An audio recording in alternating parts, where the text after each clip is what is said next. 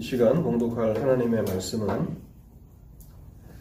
신약성경 로마서 8장 3절과 4절 말씀을 읽도록 하겠습니다.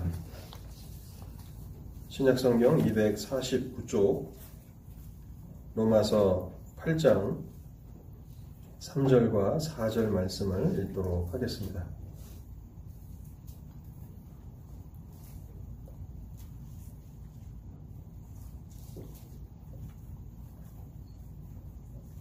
로마서 8장 3절입니다. 율법이 육신으로 말미암아 연약하여 할 수 없는 그것을 하나님은 하시나니 곧 죄로 말미암아 자기 아들을 죄 있는 육신의 모양으로 보내어 육신의 죄를 정하사 육신을 따르지 않고 그 영을 따라 행하는 우리에게 율법의 요구가 이루어지게 하려 하심이니라. 하나님의 은혜를 구하며 먼저 잠시 기도하도록 하겠습니다. 자비로우신 하나님 아버지, 오늘도 저에게 은혜를 베풀어 주셔서 저희들로 하여금 하나님을 온전히 예배할 수 있도록 인도해 주시니 감사합니다. 저희를 주의 전으로 인도해 주셨사오니 이 시간 저희의 마음 또한 하나님께서 주관하여 주시옵소서 성령을 통해서 하나님의 말씀을 깨닫게 하여 주시옵시고 말씀의 빛 아래서 우리 인생을 돌아보게 하옵소서 책망하는 말씀 또 교훈하는 말씀 의로 교육하기에 부족함이 없는 그러한 말씀이 되도록 성령께서 일하여 주시옵소서. 그 하나님의 진리를 깨닫는 그 기쁨이 충만하게 하옵시고 또 한 주간을 살아갈 때에 우리의 영혼의 양식이 되도록 일하여 주옵소서. 심히 부족한 자가 하나님의 말씀을 증거하고자 단에 솟사오니 극률이 여겨 주시옵소서. 말씀의 은혜와 말씀의 능력을 더하여 주시고 하나님의 진리만을 잘 증거할 수 있도록 성령으로 함께하여 주시옵소서. 이 시간에도 말씀을 회방하고자 하는 악한 영의 그 모든 역사들을 성령께서 파하여 주시고 성령께서만 일하시는 은혜의 시간이 되도록 이 시간을 축복하여 주시옵소서. 우리 주 예수 그리스도의 이름으로 기도하옵나이다. 아멘. 하나님께서는 율법이 할 수 없는 그 일을 자기 아들을 이 땅에 보내셔서 이루셨습니다. 율법이 할 수 없는 일이라고 하는 것은 두 가지였음을 우리가 생각해 보았습니다. 우리를 율법의 심판에서 건져내는 일과 또 우리에게 율법의 요구가 이루어지게 하는 일, 율법이 할 수 없는 그 일을 하나님께서는 자기 아들을 이 땅에 보내셔서 이루셨습니다.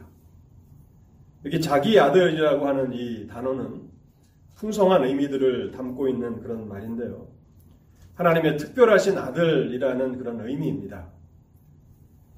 하나님 아버지께서 낳으신 아들, 하나님께로부터 출생하신 아들이라는 그러한 의미인데 이것은 예수 그리스도가 성부 하나님과 동일한 본질이시다. 다른 말로 하면 예수 그리스도는 성부 하나님과 동일하신 하나님이시다라고 하는 사실을 증거하는 말입니다. 예수 그리스도는 성육신 하심으로 사람이 되셨는데요. 로마서 8장은 죄 있는 육신이 아니라 죄 있는 육신의 모양을 가지셨다고 강조합니다. 이것은 사람이 되셨지만 죄가 없는 육신을 가지셨다는 그 사실을 증거하는 것입니다. 그래서 우리는 구원이 무엇인가를 생각해 볼 때 하나님께서 전적으로 이루시는 일이다라고 하는 사실을 로마서를 통해서 발견합니다. 하나님께서 창세 전부터 계획하신 일이고 또한 완전하신 하나님이시며 죄가 없으신 인간이신 예수 그리스도를 통해서 이루신 일이 구원이다라고 하는 사실을 알게 됩니다. 그래서 하나님의 구원은 결코 실패하지 않는 것입니다. 여러분 로마서 8장이 구원의 확신, 예수 그리스도 안에 있는 성도들의 구원의 영원성을 강조하는 책이라는 사실을 말씀드렸죠. 그 근거가 어디 있는가? 구원은 하나님이 이루시는 일이다라고 하는 사실입니다. 그것과 함께 오늘날 예수 그리스도가 성부 하나님과 동등하신 하나님이시며 동시에 죄가 없으신 사람이시다라고 하는 이 사실을 믿지 않는 많은 이단들이 있습니다. 그래서 사도행전 4장에 보면요. 베드로가 이렇게 선포합니다. 이 예수는 너희 건축자들의 버린 돌로서 집 모퉁이의 머릿돌이 되셨느니라. 다른 이로서는 구원을 받을 수 없나니 천하 사람 중에 구원을 받을 만한 다른 이름을 우리에게 주신 일이 없음이라 하였더라. 예수 외에 다른 이름으로는 구원을 얻을 수 없습니다.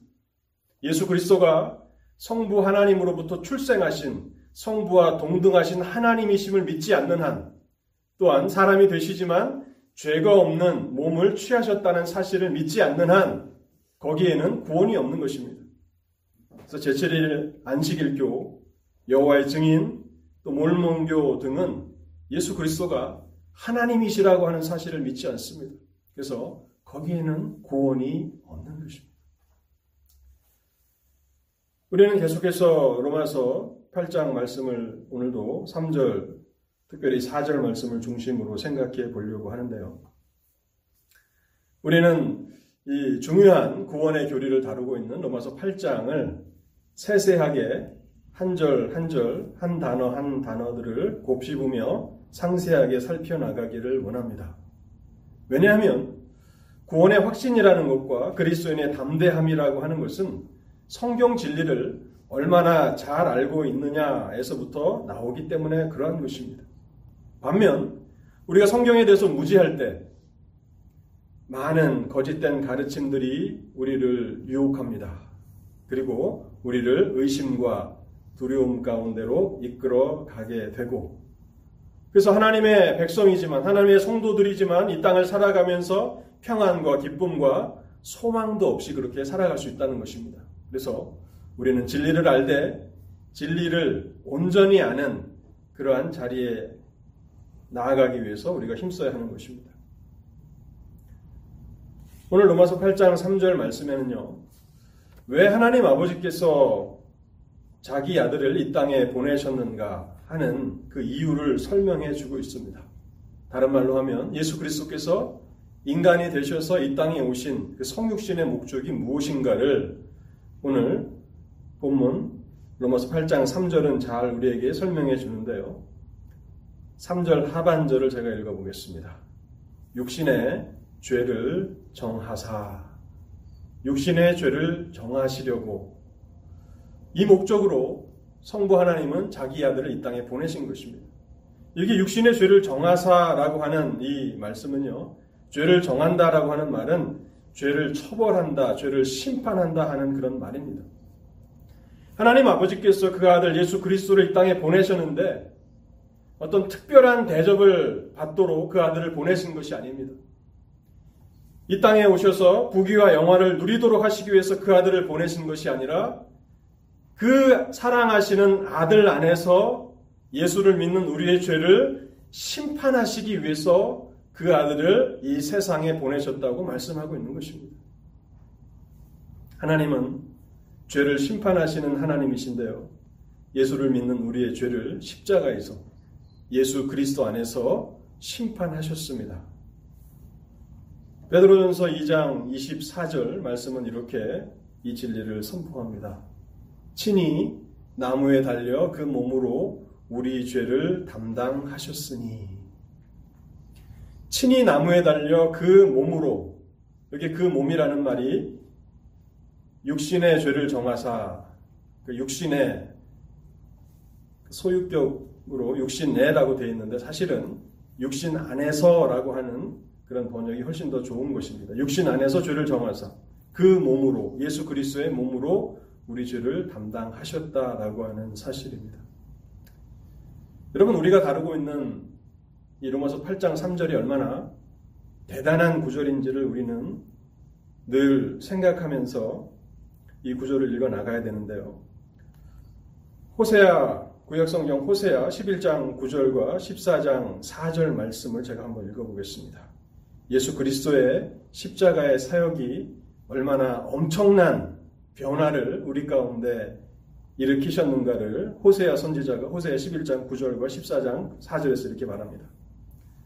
내가 나의 맹렬한 진노를 나타내지 아니하며 내가 다시는 에브라임을 멸하지 아니하리라. 내가 나의 맹렬한 진노를 나타내지 아니하겠다. 다시는 에브라임을 멸하지 아니하겠다고 선언하십니다. 그러면 하나님께서 죄를 심판하시는 그 일을 포기하시겠다는 말입니까? 그렇지 않습니다.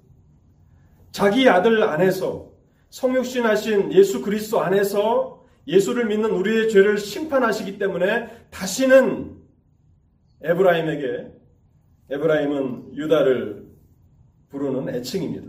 에브라임을 다시 멸하지 않겠다고 말하는 것입니다. 호세아 14장 4절도 읽어보겠습니다. 내가 그들의 반역을 고치고 기쁘게 그들을 사랑하리니 나의 진노가 그에게서 떠났으니라. 나의 진노가 그들에게서부터 떠났다. 어떻게 하나님의 맹렬한 진노가 갑자기 그 다음 순간 떠납니까? 하늘에 있는 구름이 한순간 하늘을 덮고 있다가 또 바람이 불면 사라지지 않습니까? 하나님의 진노가 그런 것입니까? 그렇지 않습니다. 호세아는 장차 앞으로 오실 예수 그리스도 안에서 하나님의 모든 백성들의 죄를 하나님이 심판하신다라고 하는 그 사실의 근거에서 미리 예언하며 이렇게 선포하고 있는 것입니다. 하나님께서는 자기의 아들을 자기가 낳으신 특별하신 아들을 이 세상에 보내셨는데 그 목적은 그 아들 안에서 우리 죄를 심판하시기 위함이라고 그렇게 본문은 설명하고 있습니다. 두 번째 성육신의 목적을 4절에서 설명해 주고 있습니다. 로마서 8장 4절은 예수 그리스도의 성육신의 두 번째 목적을 우리에게 말씀하고 있는데요. 4절을 제가 다시 한번 읽어보겠습니다.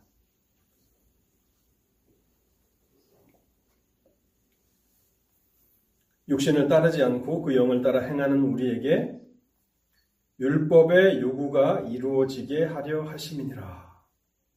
우리에게 율법의 요구가 이루어지게 하시려고 예수 그리스도를 이 땅에 보내셨다고 성경은 말씀하고 있습니다.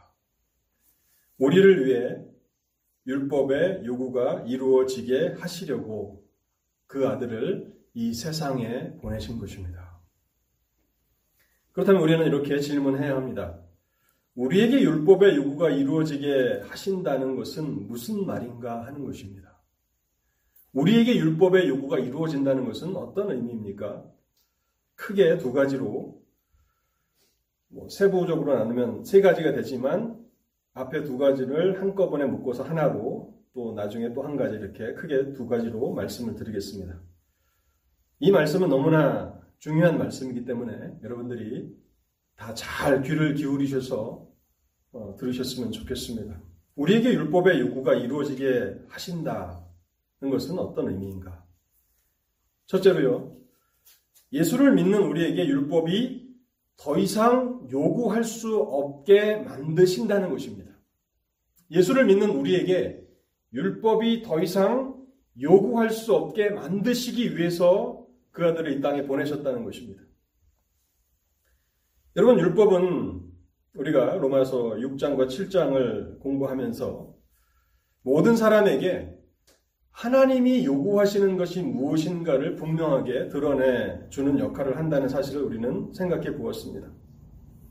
율법은 하나님이 하나님의 백성들에게 요구하시는 것이 무엇인가를 우리에게 알게 해주는 것입니다.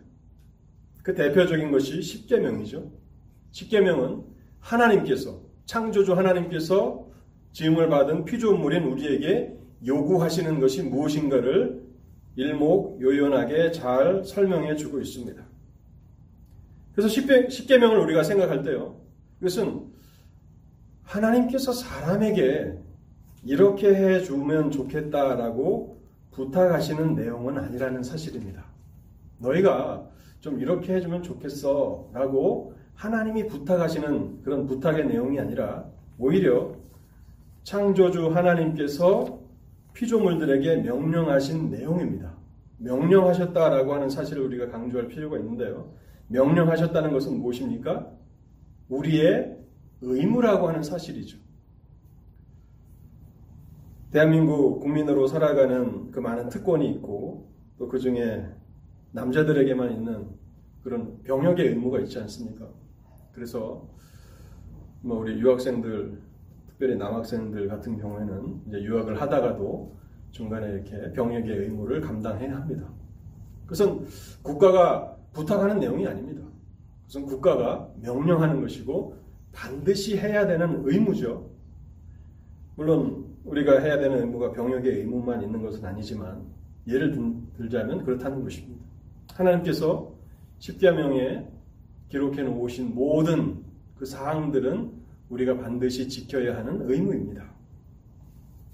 율법은 율법의 그 요구가 이루어지지 않게 되면 만일 우리가 하나님께서 명령하신 내용들을 우리가 성실하게 지키지 못하며 살아가게 될 때 율법의 정죄를 선고하죠. 율법은 그러한 사람들에게 율법의 정죄를 선언하는 것입니다. 여러분 율법의 정죄의 그 내용은 무엇입니까? 그것은 죽음입니다. 로마서 6장 23절 죄의 싹은 사망이요. 그래서 모든 사람들이 율법 아래 있습니다. 근데 예수를 믿게 되면 우리는 율법 아래 있지 않고 어디 있습니까? 은혜 아래 있게 되죠. 율법 아래 있다라고 하는 것은 얼마나 두려운 것입니까? 모든 율법의 그 내용들을 지켜야 하는 의무가 있고 그것을 지키지 못하면 율법의 정죄, 율법의 심판을 피할 수 없는 것입니다. 근데 예수 그리스도께서 우리가 이미 로마서 8장 3절 내용을 살펴보면서 율법의 모든 그런 어, 정죄를 우리 대신 그 몸으로 받으셨다라고 하는 사실을 생각해 보았습니다. 그래서 율법은 더 이상 그리스도 안에 있는 자들에게 정죄할 수 없는 것입니다. 심판할 수 없는 것입니다. 예수 그리스도께서 이미 예수를 믿는 자들의 죄에 대한 심판을 그 몸으로 받으셨기 때문에 우리에게는 율법의 정죄가 없는 것입니다. 그런데 율법의 요구는 단순히 정죄만 있는 것은 아닙니다. 그래서 많은 분들이 어, 구원을 생각할 때 죄 용서함 받은 것이라고 이렇게 말씀들을 하시는데 이 부분이 물론 큰 부분입니다. 구원에 있어서 큰 부분이긴 하지만 그것이 구원의 전부는 아니라는 사실을 우리는 기억해야 합니다. 율법의 요구는 여전히 하나님께서 명령하신 모든 요구를 우리가 성취하기를 요구한다는 것입니다. 그래서 예를 들자면요. 어떤 사람이 어, 미국 땅에서 아니면 뭐 한국 땅에서 죄를 범합니다. 그러게 되면 심판을 받고 이제 감옥에 가게 되죠. 감옥에 가서 이제 판사가 형을 내린 그만큼 감옥살이를 하고 때가 되면 석방이 됩니다. 감옥에 갔다 와서 석방이 됐는데 그러면 이제 그 사람은 더 이상 그 나라의 법을 지킬 의무가 없는 것입니까? 그렇지 않죠. 아무리 자기가 잘못해서 그 심판을 받고 감옥에 갔다 왔어도 감옥에서 해방되는 순간 여전히 그 나라의 법을 지켜야 하는 의무가 있는 것이죠. 우리도 하나님 앞에서 그런 것입니다. 우리가 지키지 못한 것, 우리가 율법을 지키지 못할 때 그것을 우리는 죄라고 얘기하죠. 우리가 성실하지 못하고 우리가 무능력해서 하나님의 요구를 지키지 못한 것에 대한 그 율법의 심판을 예수 그리스도께서 받으셨을지라도 우리에게는 여전히 하나님이 명령하시는 율법의 요구를 성취해야 하는 의무가 남아 있다는 사실을 우리는 잊어버려서는 안 됩니다. 그래서 예수 그리스도께서 이 땅에 오셨는데 그 성육신의 목적을 4절 이렇게 말하는 것입니다. 육신을 따르지 않고 그 영을 따라 행하는 우리에게 율법의 요구가 이루어지게 하려 하심이니라. 여전히 율법의 요구가 이루어져야 하는 율법의 요구가 있다라고 하는 사실입니다.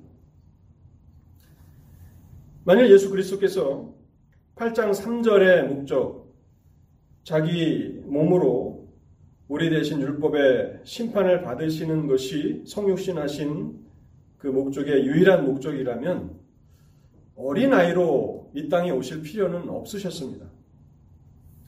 그저 십자가를 지실 만한 30세쯤의 뭐 청년의 모습으로 오셔서 십자가를 지시고 십자가에서 죽으신다면 모든 목적이 끝납니다.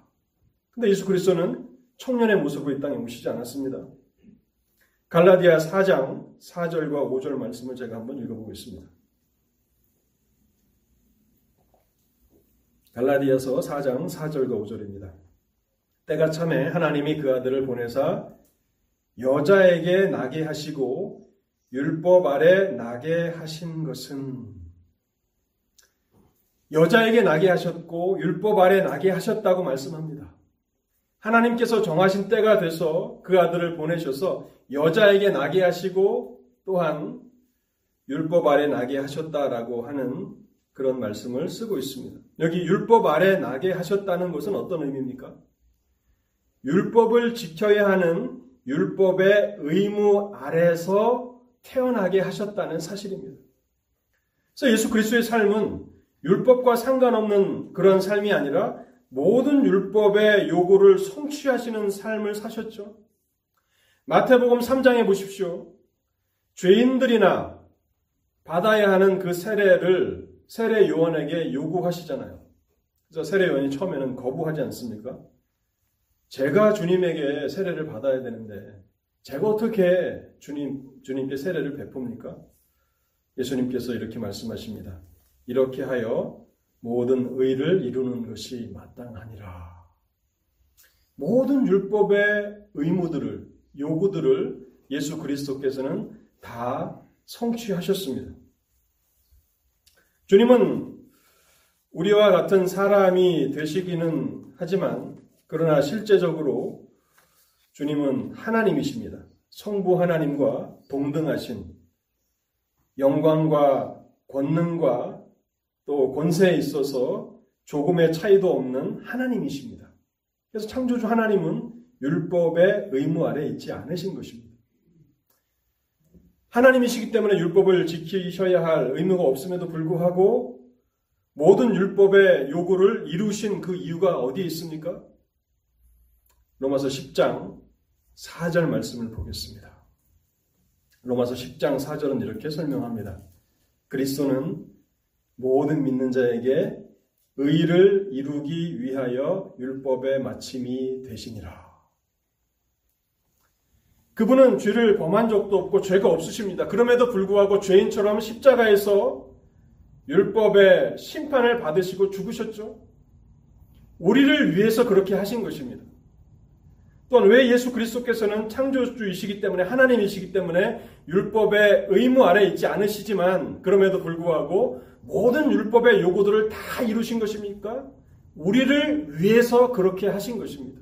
우리를 대신하셔서 우리를 율법을 지켜야 하는 그 의무에서 해방시켜 주시기 위해서 우리로 하여금 율법의 요구를 성취해야 하는 그 의무에서 자유롭게 해 주시기 위해서 예수 그리스도께서 우리 대신 율법의 모든 요구들을 이루신 것입니다.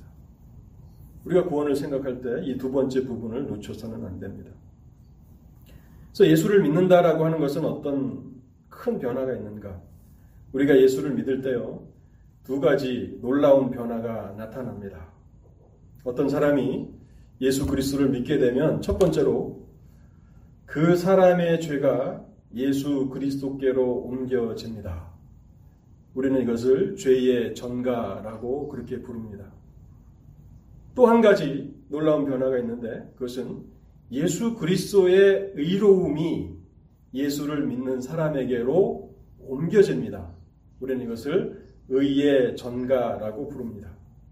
그 한 사람이 예수를 믿는다라고 하는 것은 엄청난 변화가 일어나는 것입니다. 두 가지 전가가 일어나서 우리는 이것을 이중 전가, 더블 트랜스포라고 이렇게 영어로는 말하는데요. 우리의 죄는 예수 그리스도께로 옮겨지고 예수 그리스도의 완전하신 의로움은 예수를 믿는 우리에게 옮겨지는 것입니다. 그래서 우리는 하나님 앞에 죄인이 아니라 의인으로 서게 되는 것이죠. 그래서 우리는 이것을 의롭다 하심을 받는다라고 그렇게 표현하는데 웨스트민스터 소율의 문답 33문은 의롭다 하심을 이렇게 설명하고 있습니다. 의롭다 하심은 하나님의 값없는 은혜의 행위로 정하신 것인데 저가 우리 모든 죄를 용서하시고 그 앞에서 우리를 의롭게 여겨 받으시는 것이며 그 의는 다만 그리스도의 의를 우리에게 전가시키신 의이며 우리는 오직 믿음으로만 받는 것입니다. 하나님이 우리를 의롭다고 하시는데 아무런 근거도 없이 우리를 의롭다고 하시는 것이 아닙니다. 우리가 예수를 믿을 때 우리의 죄는 예수 그리스도께로 옮겨지게 하셔서 그리스도께서 그 죄를 담당하시고 율법의 심판을 받게 하시고 예수 그리스도께서 태어나시면서부터 율법의 의무 아래서 태어나셔서 모든 율법의 요구들을 이루셔서 완전한 의를 이루신 것을 우리에게로 돌리시고 우리에게로 주셔서 우리가 믿음으로 받게 된 그 그리스도의 의를 보시고 하나님은 우리를 의롭다고 선언하시는 것입니다. 그래서 우리는 이 말을 예수 그리스도의 의로 옷 입었다라고 말하는 것입니다.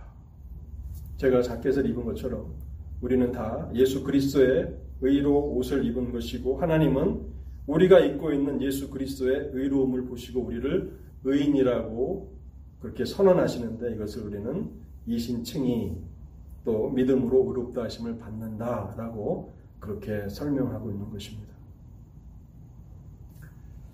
하나님께서는 그 아들을 이 땅에 보내셨습니다. 그 보내신 첫 번째 목적은 율법이 더 이상 예수를 믿는 자들에게 요구할 것이 없게 만드시기 위해서 그 아들을 이 땅에 보내신 것입니다. 두 가지 내용이 있었죠. 우리가 범한 죄에 대해서 그리스도 안에서 율법의 심판을 받게 하심으로 율법의 정죄가 없게 하셨습니다. 또 예수 그리스도를 여자에게 나게 하셨고 율법 아래 나게 하셔서 모든 율법의 요구들을 이루게 하셨습니다. 그리고 우리가 예수를 믿을 때 그 의를 우리에게 돌려주심으로 예수를 믿는 사람들에게는 율법을 지켜야 하는 의무에서 건져 주신 것입니다. 우리가 이 8장 4절을 생각할 때 율법의 요구가 이루어지게 하셨다라고 하는 이 구절을 한 가지 더 생각해야 되는데요. 믿음을 통해 모든 예수를 믿는 사람들은 의롭다 하심을 받습니다. 그 이후에 성령 안에서 하나님의 뜻을 하나님의 율법을 이루는 자들이 되게 하셨다라고 하는 의미를 가지고 있습니다.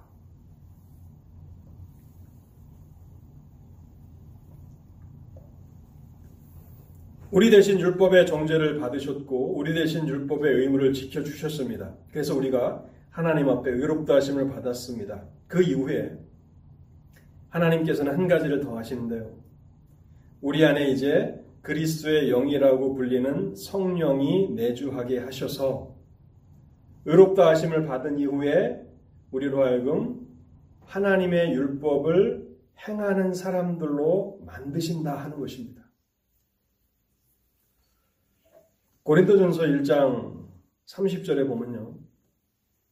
이 우리의 구원의 순서를 이렇게 잘 일목요연하게 잘 나열해 주고 있는데 너희는 하나님께로부터 나서 그리스도 예수 안에 있고 예수는 하나님으로부터 나와서 우리에게 지혜와 의로움과 거룩함과 구원함이 되셨으니 라고 말하고 있습니다. 여기 의로움과 예수는 우리의 의로움이다. 우리는 충분히 이 부분을 생각해 보았습니다. 의롭다 하심을 받는 것이죠. 그뿐만 아니라 예수 그리스도는 우리의 거룩함입니다. 이 거룩함이라는 것을 우리는 성화라고 하죠. 이제 하나님께서 그 구원을 계속해서 이루어 나가시는데 예수 그리스도의 영이신 성령을 우리 안에 내주하게 하심으로 우리로 하여금 성령의 능력 안에서 하나님의 율법을 이루는 삶을 살아가게 하신다는 것입니다. 그리고 마지막은 구원함인데 여기 구원함은 영화라고 그렇게 말할 수 있을 것입니다. 영어로는 glorification 이렇게 얘기하죠. 우리의 몸과 영혼의 모든 죄의 오염이 하나도 남아있지 않는 부활하신 예수 그리스도와 같이 영광스러운 그런 상태로 변화되는 것을 우리는 영화라고 말하죠. 근데 그것도 예수 그리스도께서 하시는 것입니다. 그것을 고린도전서 1장 30절은 구원함이라고 말하고 있는 것입니다. 외롭다 하심, 거룩하게 되는 성화, 또 영화 이것은 다 예수 그리스도께서 행하시는 일이고 이 전체가 사실은 구원이라고 하는 큰 의미의 그런 의미입니다. 좁은 의미에서 구원을 우리는 의롭다 하심이라고 말하지만 넓은 의미에서 구원은 의롭다 하심, 또 성화, 영화까지를 포함하고 있는데 이 모든 것이 바로 예수 그리스도께서 행하시는 일입니다. 우리가 의롭다 하심을 받는 그 순간 이 성화가 시작됩니다. 로마서 8장 4절은요. 그리스도인이 누구인가, 성도가 누구인가를 이렇게 정의합니다. 육신을 쫓지 않고 그 영을 쫓아 행하는 우리에게 육신을 따르지 않고 그 영을 따라 행하는 우리라고 그렇게 말하고 있습니다. 육신을 쫓아 행한다라고 하는 말은 어떤 말인가 하면요. 행한다는 것은 삶의 일반적인 그 삶의 방식을 말하는 것이고 육신이라고 하는 그 말은 여러 의미가 있겠지만 본문의 문맥을 따라서 살펴보면 이것은 타락한 인간 본성을 의미하는 것입니다. 사람이 거듭나기 이전에 그 본성을 의미하는 것인데, 그래서 육신을 쫓아 행한다는 것은 성령의 인도하심을 받지 않고 타락한 인간 본성을 따라서 그대로 살아가는 삶을 말하는 것입니다. 그리스도인들은 누구인가? 더 이상 육신을 쫓지 않고 이제는 성령을 따라 사, 살아가는 사람들이라고 말하고 있는 것입니다. 이해를 돕기 위해서 고린도전서 3장 1절과 3절 말씀을 읽어보겠습니다. 고린도전서 3장에 보면요. 바울이 고린도 교회를 향해서 이렇게 책망합니다. 형제들아 내가 신령한 자들을 대함과 같이 너에게 말할 수 없어서 육신에 속한 자 곧 그리스도 안에서 어린 아이들을 대함과 같이 하노라. 내가 너희를 저주로 먹이고 밥으로 아니하였노니 이는 너희가 감당하지 못하였음 이거니와 지금도 못하리라. 너희는 아직도 육신에 속한 자로다. 너희 가운데 시기와 분쟁이 있으니 어찌 육신에 속하여 사람을 따라 행함이 아니리요. 여전히 바울은 상한 마음을 가지고 고린도 교회를 책망하고 있습니다. 너희가 예수 그리스도 안에서 하나님의 백성들이 되었는데 여전히 너희들 가운데 육신에 속한 자들이 있다고 말하고 있는 것입니다. 이것은 영적인 어린아이의 상태인데 3절 말씀에 보면 지금도 그렇다고 지금도 육신에 속하여 사람을 따라 행함이 아니려라고 말하면서 책망하고 있는 것입니다. 물론 우리가 이 세상을 나그네로 살아가는 동안에 이 일에 있어서 그 누구도 온전할 수 없습니다. 누구도 온전하게 하나님의 그 율법의 요구를 완벽하게 이루면서 살아갈 수 있는 사람들은 없습니다. 그러나 삶의 방향이 그 길로 나아가게 된다는 것은 누구도 부인할 수 없는 일입니다. 더디게 걸어가지만 그러나 우리는 이 길로 나아가게 되어 있습니다. 그럼 구약에 보면 아브라함의 삶을 보지 않습니까? 아브라함이 75세에 하나님의 부르심을 받습니다. 그러나 그 모습이 온전한 모습입니까? 믿음으로 의롭다 하심을 받았지만 그는 여전히 육신에 속하여 행하고 있을 때가 참 많이 있었습니다. 그래서 하나님의 그 대리로서 부끄러운 그런 모습들을 많이 보여줬습니다. 그런데 그가 이제 창세기 22장에 가면 아들 이삭을 드리는 그런 성숙한 믿음의 상태에 이르게 되지 않습니까? 하나님께서 사랑하는 아들 독자를 나를 위해서 드리라고 말씀하시지만 아브라함은 믿음으로 그 말씀에 순종합니다. 그때가 아브라함의 나이가 100세 때죠. 25년의 시간이 흐른 것입니다. 수십 년의 시간이 흐른 것이죠. 그래서 당장 우리가 예수를 믿었다고 해서 우리가 완전히 이렇게 전에와는 완전히 다른 그런 새로운 모습으로 살아가면 좋겠는데 그렇지 않습니다.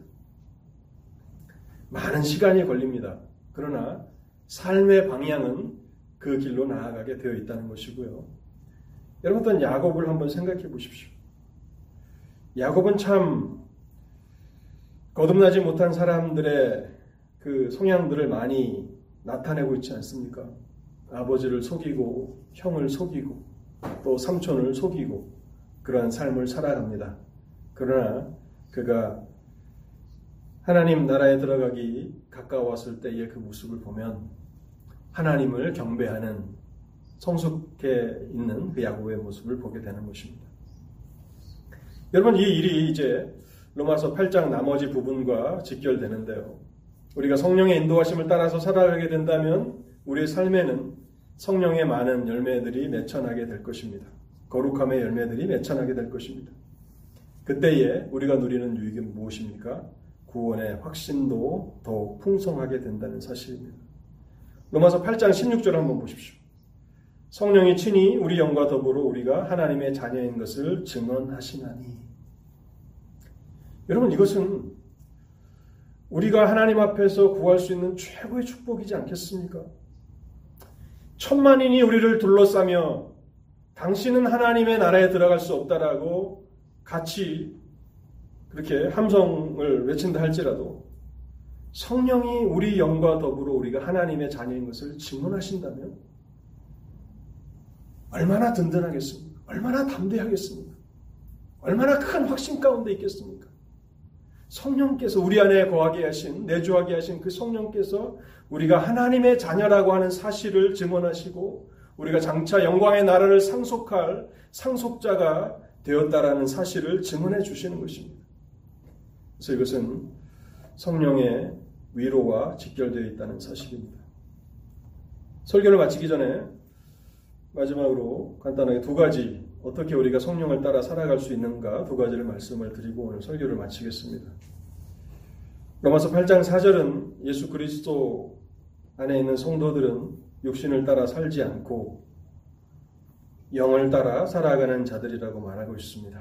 어떻게 우리는 성령을 따라 살아갈 수 있는가? 그리스도인의 어린아이의 그런 상태에서 벗어나서 성숙함으로 나아갈 수 있는가를 우리가 생각해 보겠습니다. 첫 번째는요, 우리 안에 성령께서 거하신다는 사실을 깨닫고 믿어야 한다는 것입니다.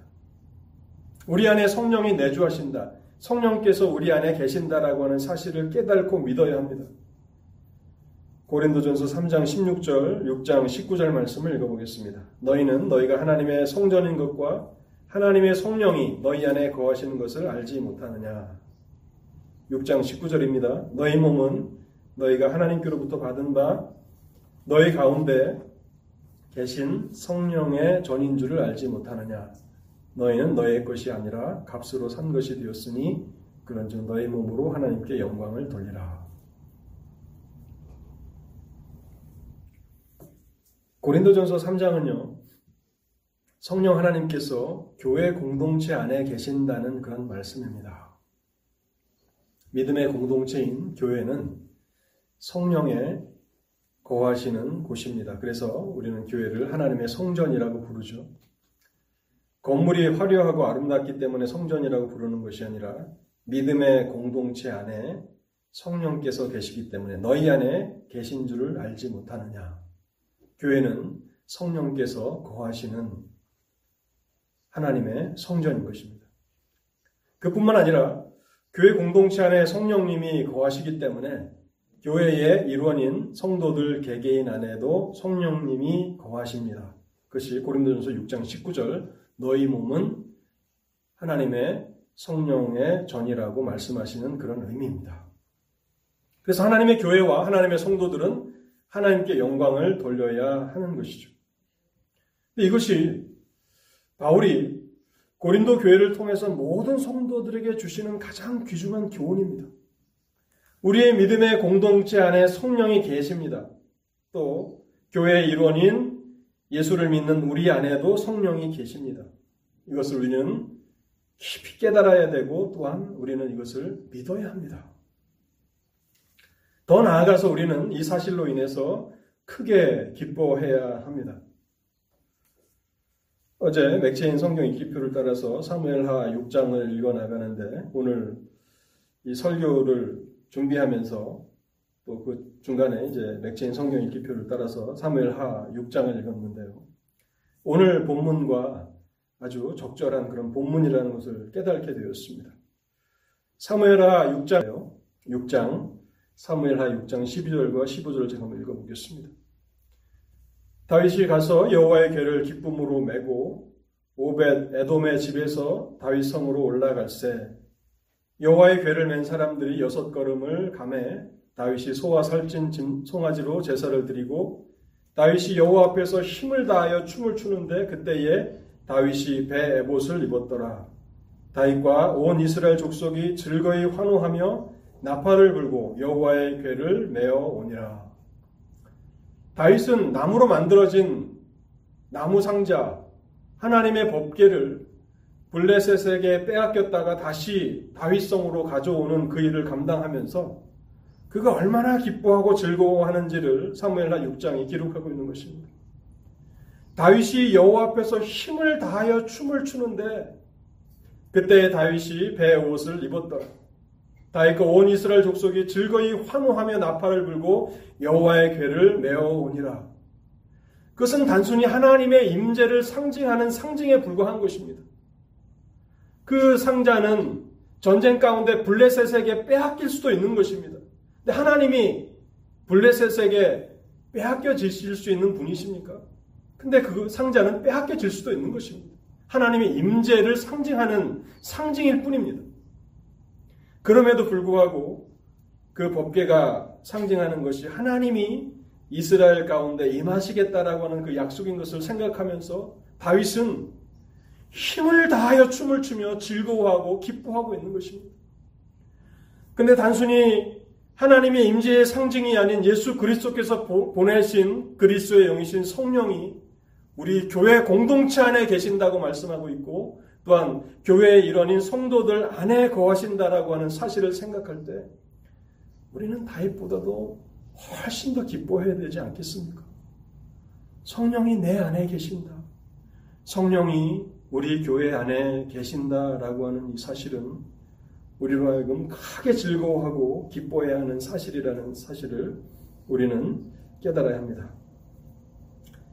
우리는 이 사실을 믿어야 합니다. 두 번째는요. 성령은 참된 교사이시며 인도자이시며 위로자이신데 성령을 근심케 하지 말아야 합니다. 요한복음 14장 15장에서는 성령님을 보혜사라고 부릅니다. 보혜사라고 하는 말은 세 가지 의미가 있는데요. 은혜를 주시는 선생님, 또 재판장에서 우리를 변호하는 변호자, 또 나머지 세 번째는 위로자라고 하는 그런 의미가 있습니다. 보혜사는 선생님, 또 변호자, 위로자라고 하는 이 세 가지 의미를 가지고 있는데요. 먼저 성령께서는 우리의 교사이십니다. 선생님이십니다. 모든 진리를 가르쳐 주시는 교사이십니다. 요한복음 6장 13절 말씀을 읽어보겠습니다. 그러나 진리의 성령이 오시면 그가 너희를 모든 진리 가운데로 인도하시리니 우리가 어떻게 성령 성경에 능통한 사람이 될 수 있습니까? 성령 하나님의 가르침을 가르치심을 통해서 가능한 것입니다. 저는요 여러분들 모두가 이 세상에서 부귀 영화를 누리고 높은 권세를 누리도록 기도하진 않습니다. 여러분들을 위해서 기도할 때 여러분 모두가 다 성령에 능통하신 분들이 되기를 위해서 기도합니다. 이것은 세상의 부귀 영화로 여러분의 인생을 가득 채우는 것보다도 훨씬 가치 있는 것입니다.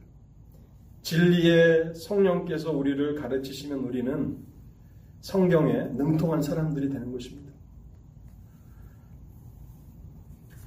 예수 그리스도의 가르치심과 구속사역의 참된 의미는 오직 성령 하나님의 가르침의 빛 아래서만 바르게 이해될 수 있습니다. 그래서 동일한 교회에서 동일한 설교자로부터 말씀을 듣지만 한 사람은 믿어 하나님의 백성이 되는데 다른 사람은 여전히 불신 상태에 남아있는 그 차이가 어디 있습니까? 성령의 역사하심입니다.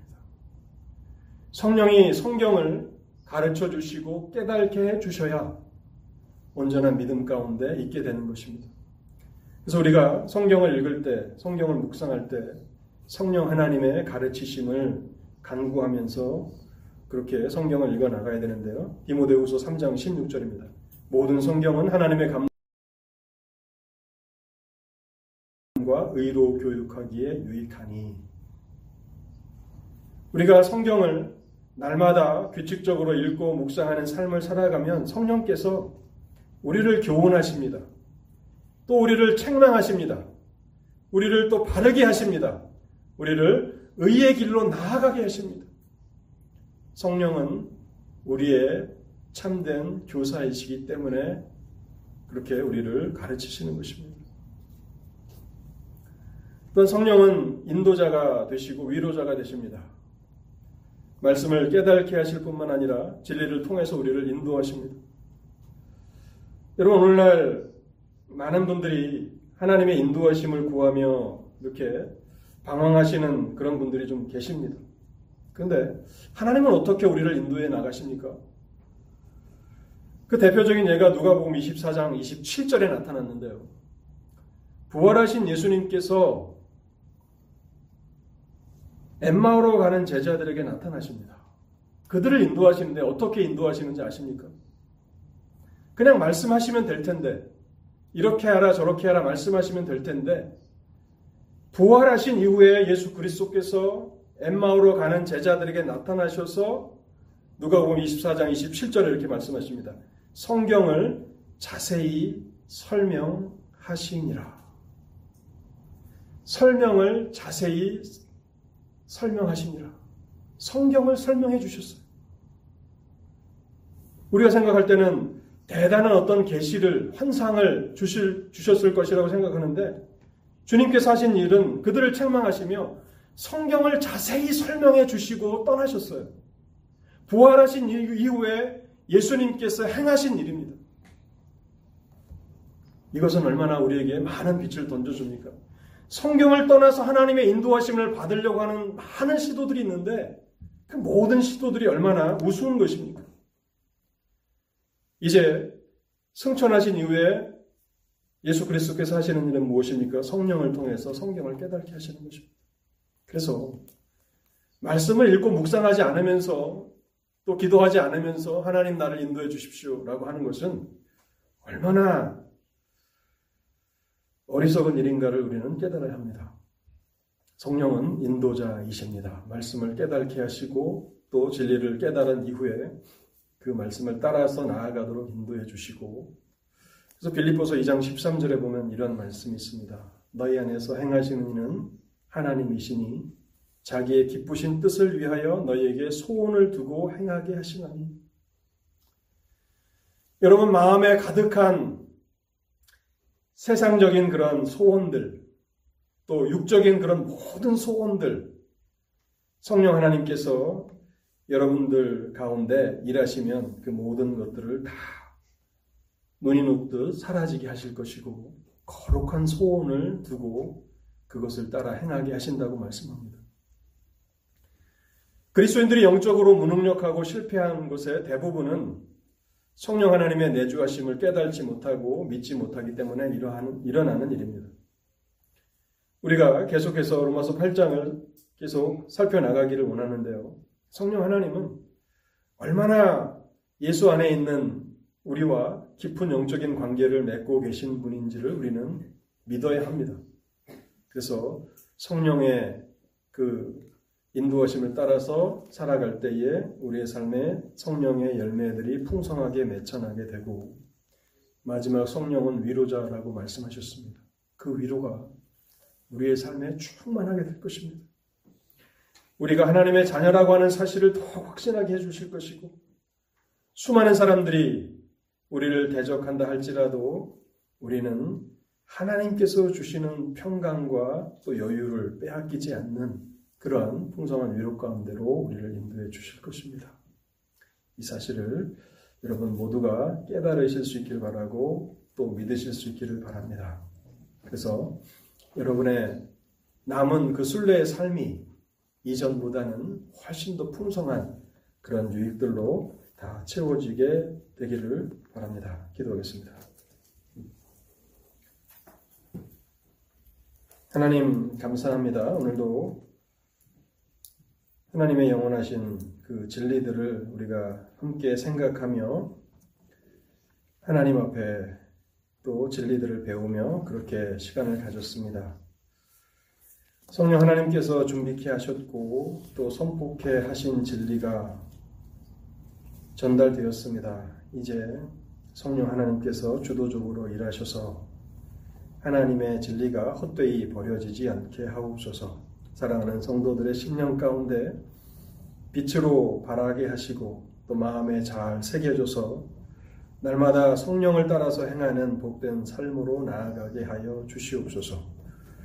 그리스도인이 된다라고 하는 것이 얼마나 영광스러운 일인지 세상 사람들이 포도주와 곡식이 풍성할 때보다도 여호와의 앞에는 또 여호와의 우편에는 기쁨이 충만하다고 말씀했던 그 시편의 기자와 같이 그리스도 안에서 이 풍성한 그 기쁨과 또 평안과 또 소망을 경험하며 살아가게 도와주시고 우리의 능력이 아닌 우리 가운데 거하게 하신 성령의 능력으로 넉넉히 하나님 앞에 영광을 돌리는 복된 믿음의 삶이 되도록 저희 모두를 축복하여 주옵소서. 우리 주 예수 그리스도 이름으로 기도하옵나이다. 아멘.